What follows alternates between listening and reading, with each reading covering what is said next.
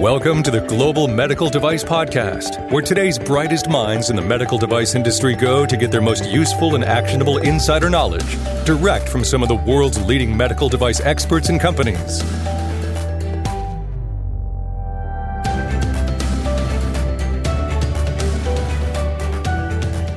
You know, there are a few topics that are ubiquitous and need to be addressed by every single medical device and one of those topics is biocompatibility.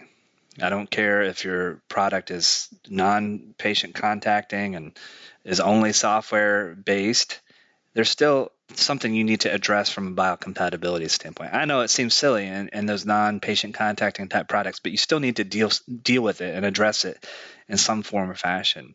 Keep in mind that patient contacting devices, there's a huge ramification with respect to biocompatibility.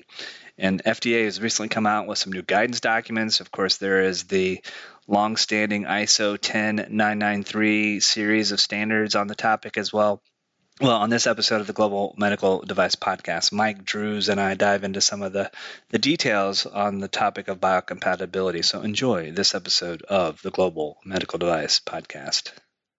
Hello, and welcome to the Global Medical Device Podcast. This is your host and founder at Greenlight Guru, Jon Speer. And folks, kind of an interesting topic to talk about today. And I'm just thinking about have have we ever talked about this on the Global Medical Device Podcast? And I don't think so.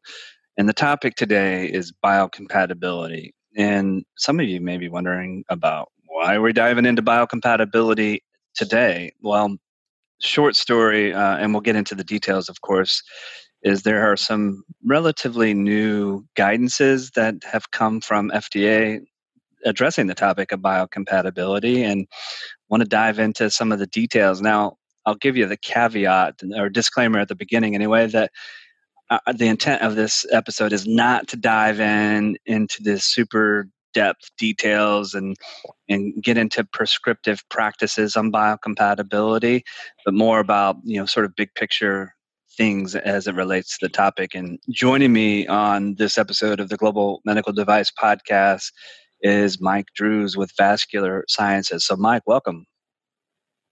Thank you, John. Always a pleasure to speak with you and your audience. Absolutely. So, as I mentioned, there's been some some recent movement or activity from from FDA with respect to biocompatibility. Might be a good place to sort of set the stage for folks on some of the newer guidances that that are out there on the topic. So, do you mind uh, diving into that portion first, and then we'll get into some of the details? Yeah, absolutely, John. And as always, thanks very much for the opportunity to have this discussion today about a, a, very, very important topic, and that is biocompatibility and medical device development. So, specifically, there were three either new or updated guidances that FDA has put out literally within the last month. And let me just uh, tick them off very quickly, and then we can talk about them individually. The first one, and really the only new one, is titled Select Updates for Biocompatibility of Certain Devices in Contact with Intact Skin and that was a draft guidance that just came out literally a week or two ago. The other two guidances are finalized guidances, and keep in mind, John, as we've talked about before, there's really no such thing as a final guidance, but that's what FDA calls it. The first one is technical considerations for non clinical assessment of medical devices containing nitinol. That originally came out as a draft about a, a, year and a half ago, and now FDA has just finalized it. And then the third guidance that was finalized last month use of international standard ISO 10993 1, biological evaluation of medical devices, part one, for evaluation and testing within a risk management process. That's the sort of the Bible, if you will, of biocompatibility. That one was finalized uh, just last month. So those are the three guidances, uh, and we can provide links to those Absolutely. guidances as, as, part of the podcast. But uh, that's what uh, what we're okay. hoping to drill into a little bit today. Yeah, absolutely. We'll definitely provide links, folks. So be sure to check those out in the text that accompanies the the the podcast on Greenlight. All right, so let's. I guess let's a good place to start. Let's start with the biocompatibility guidance. What is this all about? What is this regarding? It's a great question, John. So, first of all, this is a new guidance, and I'm putting the word new in air quotes because the guidance just came out. This is a draft guidance. But in terms of subject matter, in terms of content, there's really nothing new here. And, and basically, the intent of FDA is to try to clarify the types of biocompatibility information that they're looking for in submissions, specifically with regard to devices mostly made of polymers that come in contact with the skin. So this is a, a fairly focused guidance. It deals with primarily medical devices that come in contact with the skin.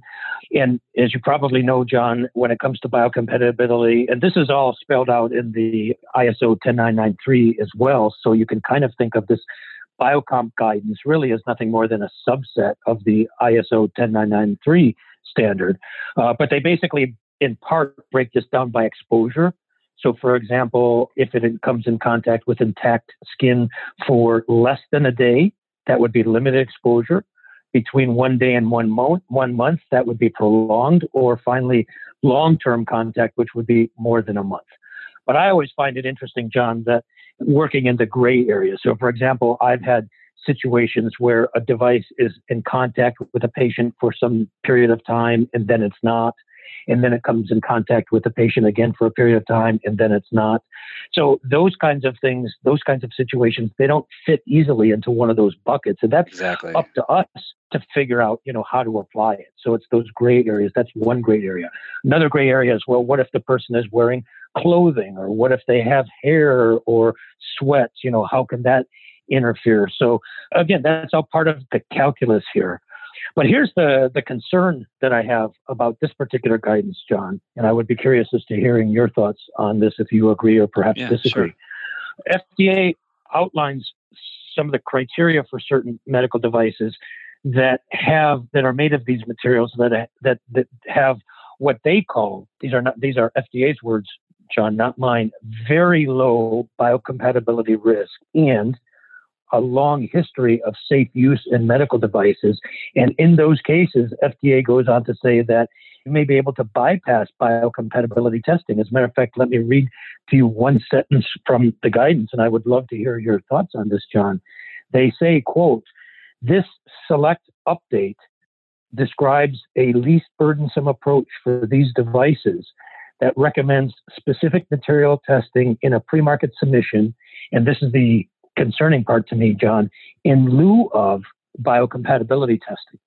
In lieu of biocompatibility testing. And let me explain why this is a concern to me, John. And then again, you can tell us if you agree or not. Okay. What I'm afraid is that some folks, especially people who are not real knowledgeable about biocompatibility in particular or medical device gen- uh, development in general, they're going to interpret that in perhaps the not appropriate way. In other words, they're going to look at that as an excuse to say, oh, gee, FDA says I don't have to do biocompatibility testing. Yeah. And, you know, I don't know about you, John. I'm not naive. I'm not, you know, I didn't fall off the turnip truck yesterday. That's a big fear that I have that some people may easily misinterpret what FDA is meaning here. Do you have a similar concern, John, or maybe you think I'm just overreacting in my old age? Uh, no, I, well, uh, yes, I have a similar concern, and no, I don't think you're overreacting. I mean, the you know, and, and I guess a little bit of context and background. Ho- hopefully, the topic of biocompatibility is not new or novel to folks listening, especially if you have patient contacting products. I mean, the 10993 standard, gosh, I don't even remember the first version of, of that standard, but it's been, been around a long, long, long time. And, you know, over my career anyway, I, I know there's been, it's a, it's a sometimes a debatable topic, you know, like if, I remember some projects that I worked on in the past, some devices I worked on where we were using a material where Uh, you know we already had a history of biocompatibility and or there was already industry history of that and mm-hmm. we were always trying to leverage or justify the previous or prior art if you will with respect to that but and I think that's a key point that that some people, to your point, might be misinterpreting. I mean, it is you have to have prior art, so to speak, or prior knowledge or prior evidence to support that. But but read the wrong way, someone could easily uh, formulate a different point of view. And so, yeah, I do see that statement as problematic. Well, John, let me give you a quick example. So you mentioned that biocompatibility is not new or novel. And listen, as a biomedical engineer, I would, you know, agree with you more than 100%. And for the benefit of our audience, some people may already know that I'm a subject matter expert for FDA in a few different areas, one of them being biomaterials and biocompatibility. So this is something that I do know a little something about. But to your point about this is this is not new or novel, I I wonder for if for some people it is. And here's what I mean. A while ago, I got a call from uh, at the time one of my new customers, and I was they were getting ready to go to the FDA with the pre-sub, and I was going through my laundry list of questions. You know, have you done this? Have you done that? And so on. And we got to the to the topic of biocompatibility, and I said, "Where are you on your biocomp testing?" And I guess I should say, John, that this is a medical device that was going to be going inside of a patient, an implant for the rest of their life.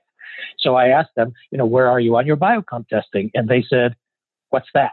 Oh no. and, and, and, and, you know, I wish I could tell you that I was making this story up, John. I can't. I mean, obviously I'm not going to name the people or the company or anything, right. but that is a true story. And regrettably, John, this helps to explain why we have so much regulation and so much mm-hmm. guidance because, you know, unfortunately, there are some people out there, you know, I don't want to stereotype, you know, some people, you know, really know what they're doing, but regrettably, there are other people that are out there that really don't. And if you don't, that's not necessarily a bad thing just recognize that you don't and get somebody on your team, either internally or perhaps an external consultant like me or somebody else, to, to help you because nobody can know everything. But you've got to be able to recognize, obviously, what you don't know. So, is biocompatibility new or novel? Absolutely not, at least not to some of us, but to others, perhaps. Yeah. So. Yeah. And, and I'm going to make a statement that I, I, I think is universal, and we can peel it apart if necessary. But folks, every single medical device needs to address biocompatibility. Now, I know some of you may be saying, but my device is software, it's not patient contact. Uh, okay, valid. You still need to address it from the eyes of the regulatory perspective and, and from your own perspective. If it's not applicable, then you need to explain why it is not applicable. But this is not a topic that you can uh, ignore. I mean, this is it's table stakes in, in my opinion for every single medical device you have to address biocompatibility. I definitely agree with you john and i would just like to make one other point and then i have some some recommendations based on this guidance. To me what i just said and then what you just said there's nothing new here. This has always been my approach. One of the problems that i have with the way that the 10993 standard is laid out and as I said earlier, this is sort of the gold standard for biocompatibility. They have these tables depending on, you know, whether this is a skin contact yeah. or an implant or whatever it is. And okay, if you're doing this kind of a device, this is the kind of testing that you need to do. That kind of a device, this is kind of testing. I think that's okay as a starting point but I never take that as gospel. I never take take that as as you know coming down from upon high because in some cases, some of the testing that they recommend, in my opinion, as a professional biomedical engineer, is not necessary. And in other cases, what they're recommending might not be enough, mm-hmm. and we need to do more. Yeah. So I believe those quote unquote standards, and I'm putting the word standards again in air quote, is just a is just a starting point. It's not it's not gospel. Right. Um, so should we go on and talk about some of the suggestions and recommendations from this guidance? And one moment, I just want to build upon that, folks. The sure the 10993 series of standards.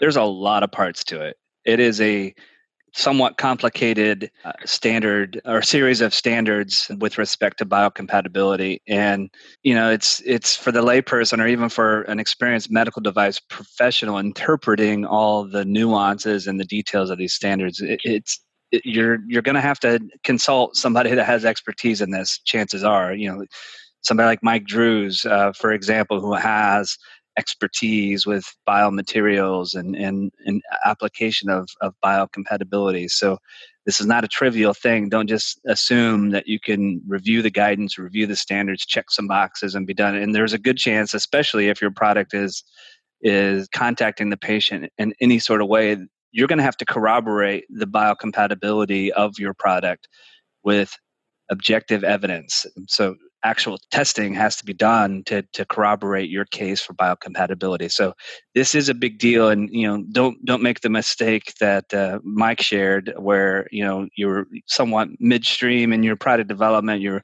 pursuing a, a pre-submission or maybe even further down the road, and you've got an implant or any sort of patient contacting product.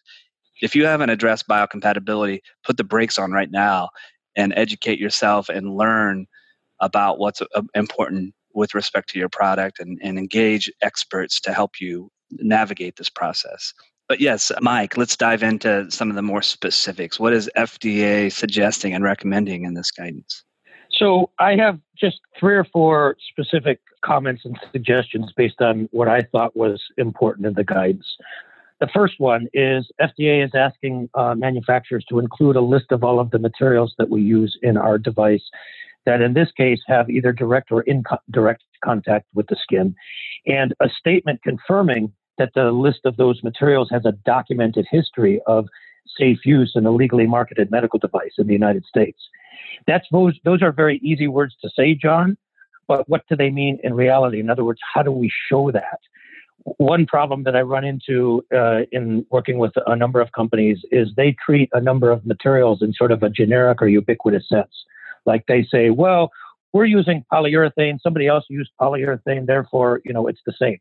Well, there are hundreds, maybe thousands of different versions of polyurethanes that have different uh, catalysts, different cross linkers, different maybe mechanical properties and chemical properties, and so on. So we can't overgeneralize. We have to be able to do an apples to apples comparison. Even in one of the device, uh, companies that I'm working with right now, we're putting together a pre-sub. They're using silicone in their particular medical device, and they're trying to make an argument that yeah, people have been using silicone for a long time for different things, uh, but the problem is there's different kinds of silicone, and they don't always you know act the same way.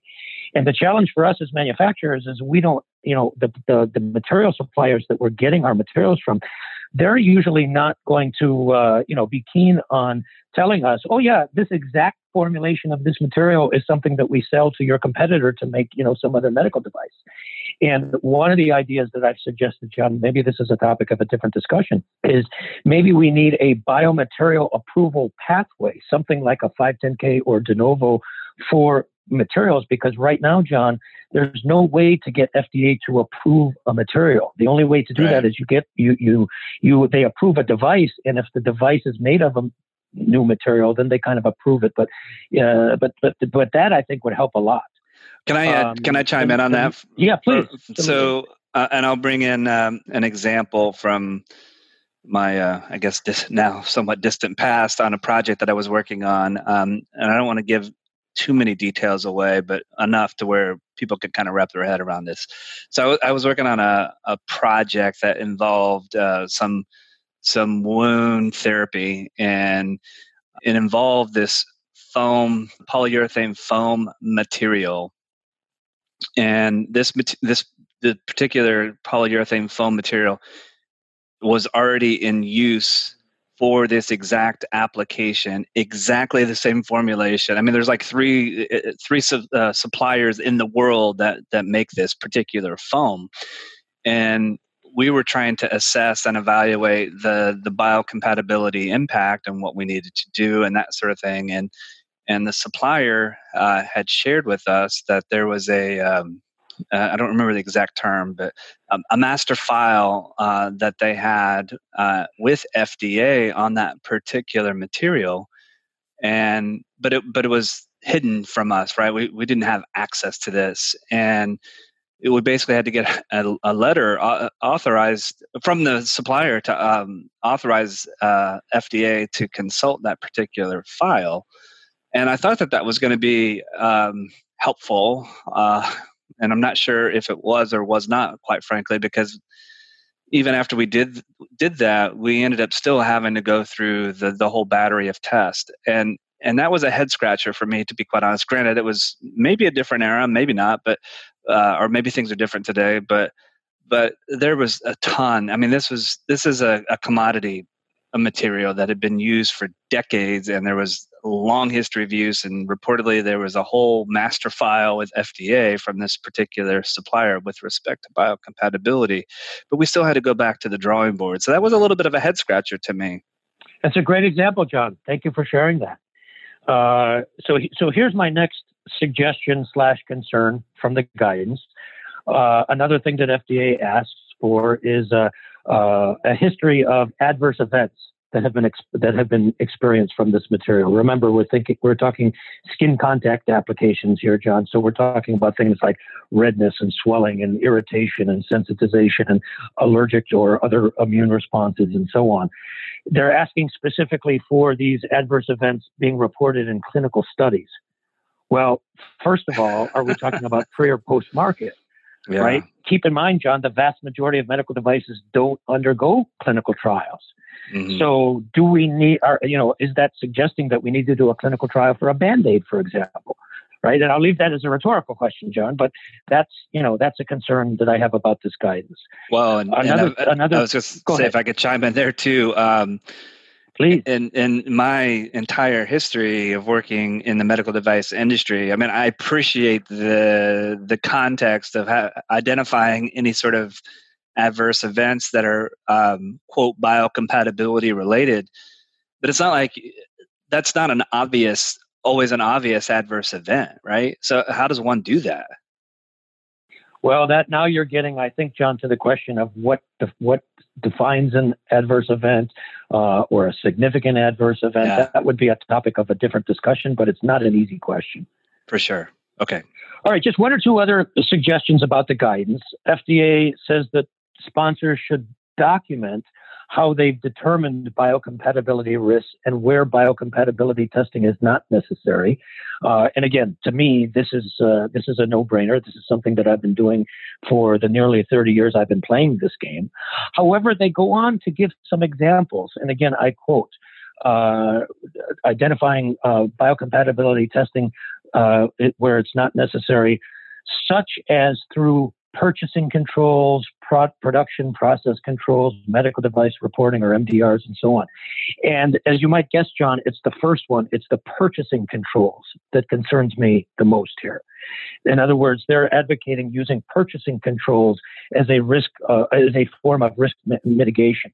Now, in some cases, that might appro- be appropriate, but here's the concern I have it seems that some of my friends at FDA have seemed to forget about the uh, recent and not too small gynecological mesh problem that we had, yeah. uh, which is basically a very common surgical implant that uh, led to the largest litigation in history since asbestos.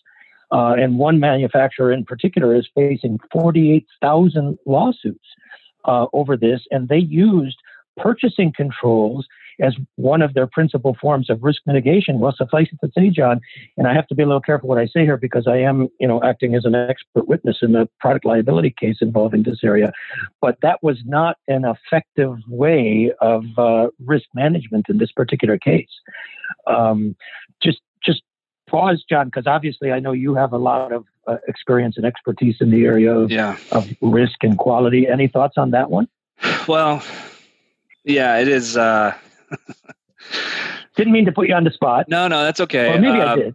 well, you probably did. Uh, I know you well enough that that I think you take uh, pleasure in that sometimes. But uh, no, I think it's. It, folks, Mike and I have a good a good time on these things. So, uh, but anyway, um, yeah, I don't know. It's it's it's a little bit complicated because you know, like the purchasing controls. Like, what does that mean? You know, it's like so I'm buying something. Uh, what do how do, how do I mitigate manage those risks um, when it comes to biocompatibility? I mean, and and hopefully what I'm about to share helps address this in some respects. But I again I going back to the the wayback machine a little bit in my brain, but I remember trying uh, you know in the past purchasing materials and trying to identify material providers that um, you know we're providing materials to to med device you know maybe that's a, a form of risk mitigation sort of. But then i would uh, inquire like well, hey do you have biocompatibility um, data on on this particular material? And you know a lot of times like once upon a time anyway i don't know if this is still valid but but you, you probably remember the the usp class six stuff yep Yeah. Um, so sometimes suppliers would provide USP class six information about the material, and then it's like that was kind of a head scratcher. I'm like, eh, this isn't really what I need from a biocompatibility standpoint. Uh, forget the fact that the the raw material that I'm going to be purchasing, I'm probably going to process further. You know, whether it's pellets for for uh, extrusion or injection molding or whatever the case may be, I'm going to do something else to that material that you know arguably could somehow change its physical characteristics in some way. So, you know that that that is a little bit of a head scratcher to me. I don't I don't know how much value one gets from that perspective.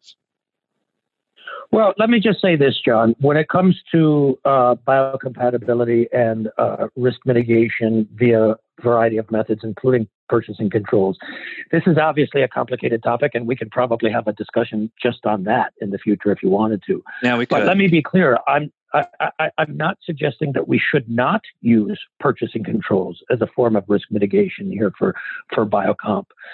We can, we just have to be careful in, as you just alluded to, John, the details of how we do it. And it should also not be, in my opinion, the uh, the principle, or certainly not the only way that we mitigate uh, risk right. in this case. Right. Which brings us to my last comment and suggestion about this particular guidance, John. Um, and thank you for sharing your thoughts on this because it's a it's a good discussion that we're having here. FDA goes on to suggest that labeling be used to mitigate risk of possible skin reactions. Oh. And again, I find that particularly curious for a couple of reasons. First of all, because as you know very well, John, ISO 14971 says quite clearly it's one of the things that I agree with them on that labeling should not be a primary risk mitigation yeah. measure. In other words, we can we should always do everything else that we can based on design, based on training, yada yada, and labeling should be a last resort. And also from a product liability perspective, John, a lot of people don't know in advance if they're hypersensitive or allergic to a particular material. So even if we were to label it, uh, that way. How is uh, how how is the person supposed to know? Comment yeah. on that one, John.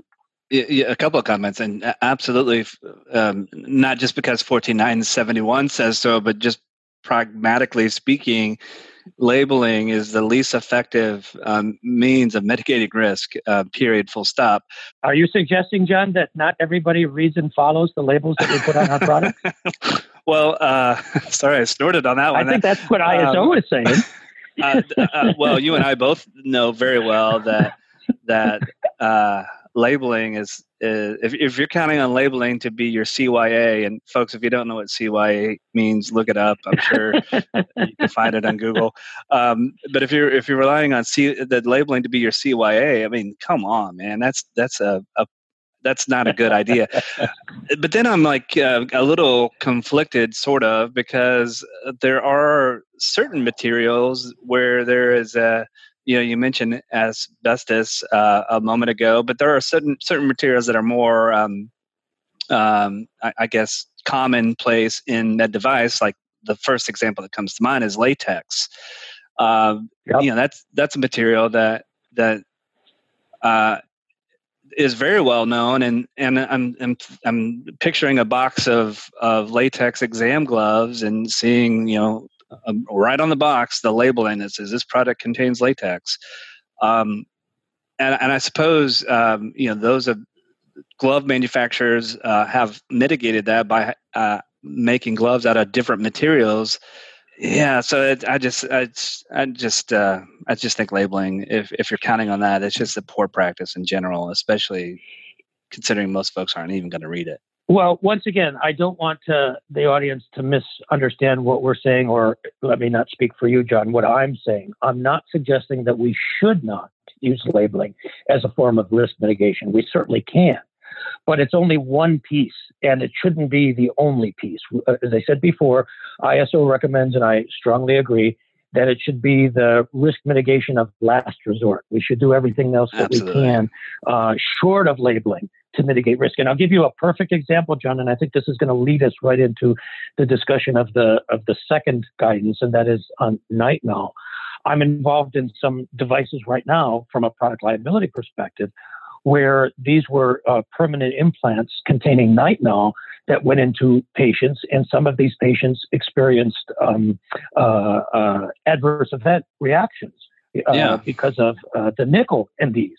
Yep. And regrettably, the company did not even suggest that the that the patients were pre-tested before the surgery to see if they were sensitive to nickel. What a lot of surgeons will do is they'll ask the patient, "Have you, you know, when wearing jewelry, for example, have you ever had a uh, a, a, reaction?" Mm-hmm. And uh, and that's okay, but that's often not enough, especially when it comes to a permanent implant. For sure. And so basically, what I was able to do is I was able to flag this. And actually, it's interesting. I have to be really, really careful what I say here, Jon. But in the depositions of the companies involved here, when they were asked, why didn't you do this, which is technologically feasible, we could easily pretest these patients.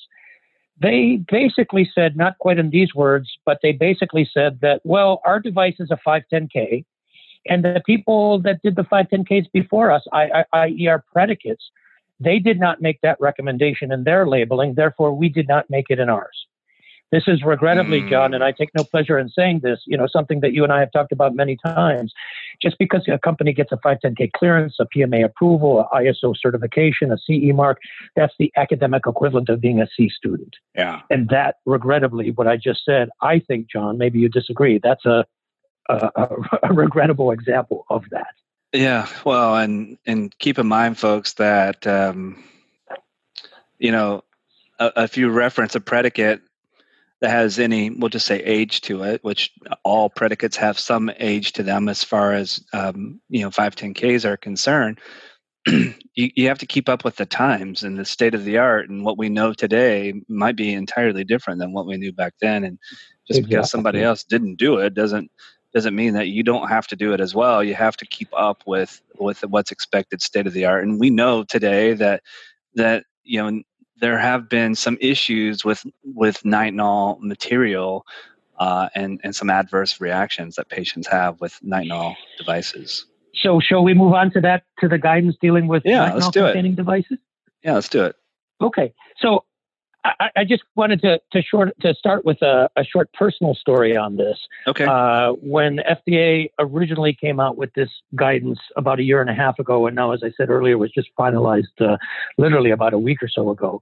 Um, you know, as I said before, I'm an SME for for Biocomp for FDA, and when and before they came out with the draft guidance, one of my FDA friends sent me a copy of the guidance, not just me, but you know a few other people, just to kind of solicit our our our thoughts. And I basically said to them, look, uh, uh, what you have in the guidance is fine, but let me ask you a stupid question. There's nothing in this guidance that came out in 2019 and, and, and, and, and finalized in 2020. There's nothing in this guidance that isn't in my biomaterials textbook from when I was a graduate student 30 years ago. Yeah. And they basically said, yes, Mike, we agree with you, but regrettably, there are people out there that don't know that. And that's a yeah. problem. Yeah. well, you know, so, and and this this this might be uh, a crazy thought or idea, um, and and probably well, uh, not quite impossible or not entirely impossible, but very difficult to to uh, to manage. But you know, shouldn't uh, well, maybe it's a rhetorical question? Sh- shouldn't a medical device professional designing and developing products shouldn't they have some sort of uh, not necessarily an advanced degree, but certainly some sort of um, uh, training or or certification with respect to biomaterials? Like I said, maybe that's a rhetorical question.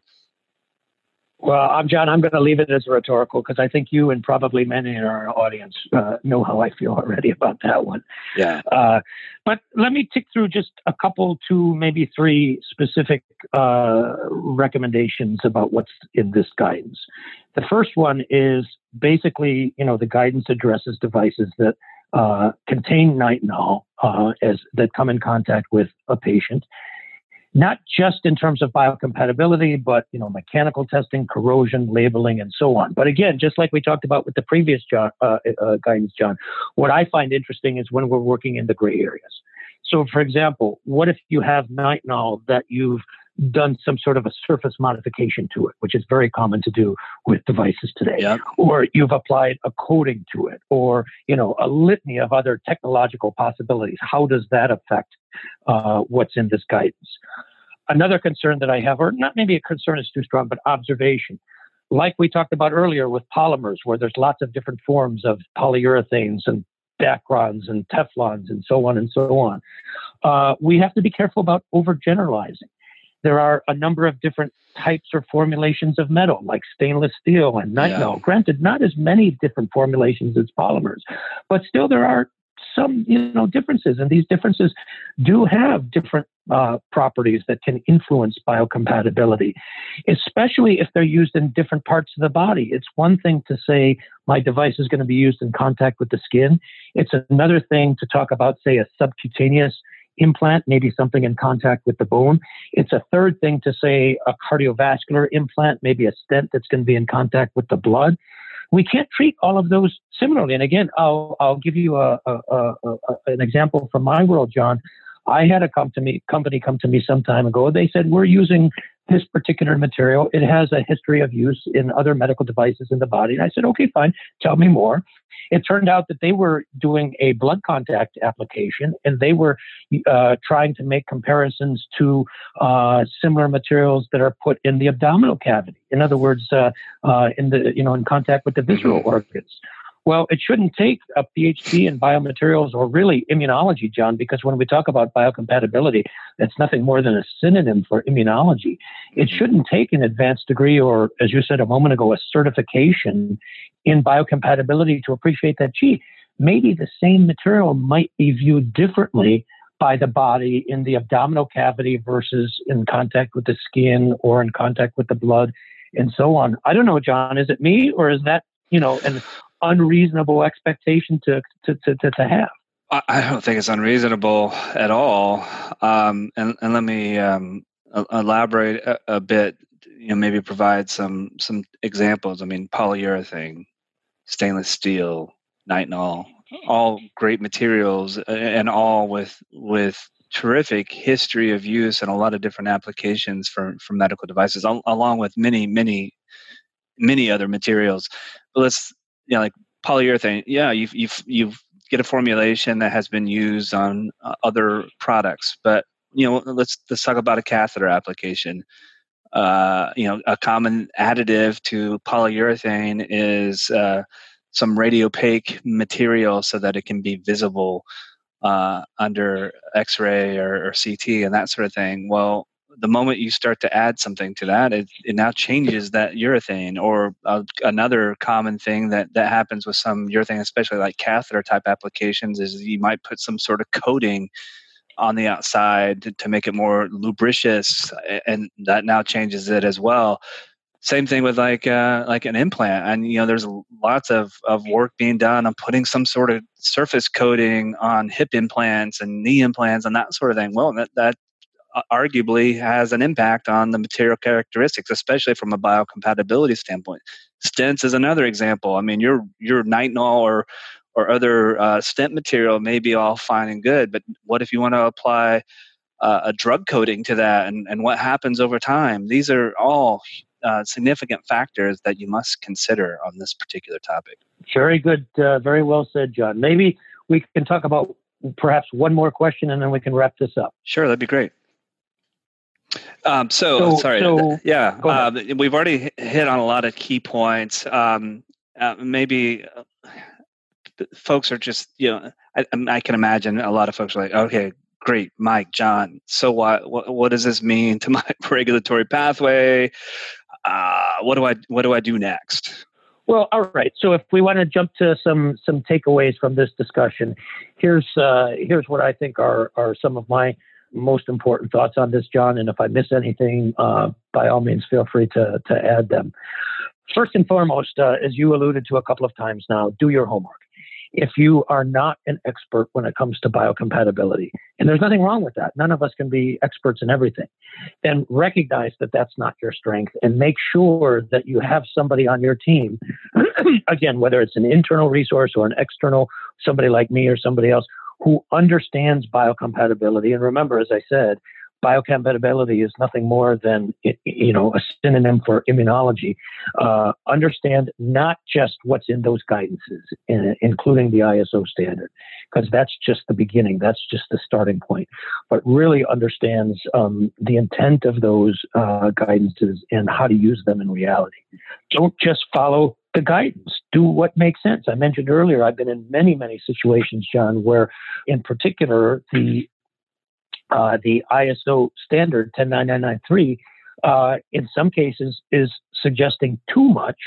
And I will go to the FDA, usually in the form of a pre submission meeting or a pre sub, and say, hey, this is what 10993 says, and this is why we're not going to do it, and here are the following reasons. And in other cases, what 10993 or these other guidance says in my opinion, as a professional biomedical engineer, is not enough. And I go to the FDA and say, this is not enough, and here's what we're going to do instead.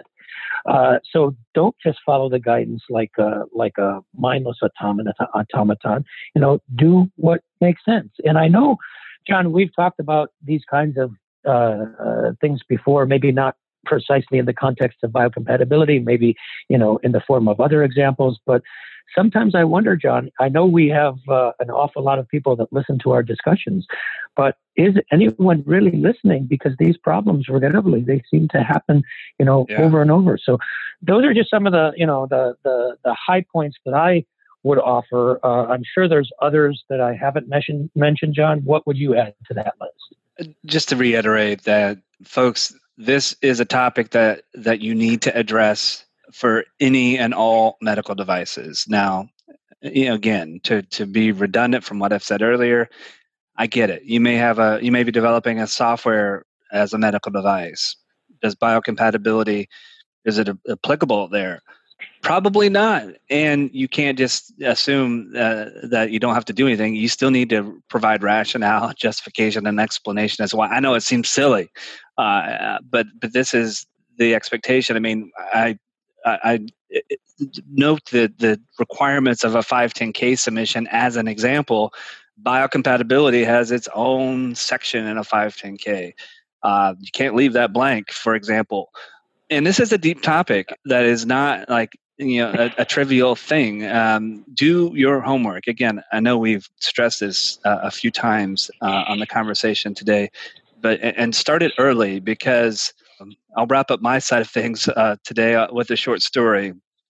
Many, many years ago, I was designing and developing my first uh, product as a, a, biomedical engineer, product development engineer. And I was excited because we were about a week or so away from preparing and submitting our 510k submission. This was going to be my first in my career. And I started to go through, you know, a traceability matrix from a, a design control and from a risk standpoint and I realized that we we had omitted or forgotten or, or something had fallen through the cracks on a particular biocompatibility test, and uh, that's not something you you want to forget about, uh, especially if you're about to uh, submit a 510k to the FDA. That's that's certainly going to be a question, if not a reason for rejection uh, from FDA. And then and then when I peeled it back further, that particular uh, item that I had forgotten about was about an eight week test and it was going to cost about $15,000. So um, do your homework and do it early. Don't get to the point where you're about a, a few weeks away from a 510K or any sort, other sort of regulatory submission to start thinking about it because it's way too late. Well, if I may, Jon, I know we're trying to wrap this up, but I thought the example that you mentioned a moment ago about biocomp testing for a software as a medical device, SAMD, was an interesting one. I want our audience to, to remember that one of the most common reasons why submissions, including 510Ks, are rejected on RTA, uh, an administrative review, is because a, a section is omitted. And that to me is such an amateur mistake. Put yourself in the shoes of the reviewer. If there's a section that's blank or omitted, FDA has no idea why yeah. that section is not there. Is it be- not there because it's not applicable, or is it not there because you just simply forgot about it or didn't know about it? Mm. So even in a case where biocompatibility for software, you know, that would be kind of a stupid thing for somebody to, to talk about. But you, you, you say in there, not applicable. And I usually take it one step further, Jon. I usually will go on to say it's not applicable, and here's why. Now, Yes. not all companies do that. Some companies only want to tell FDA exactly what they have to and nothing more.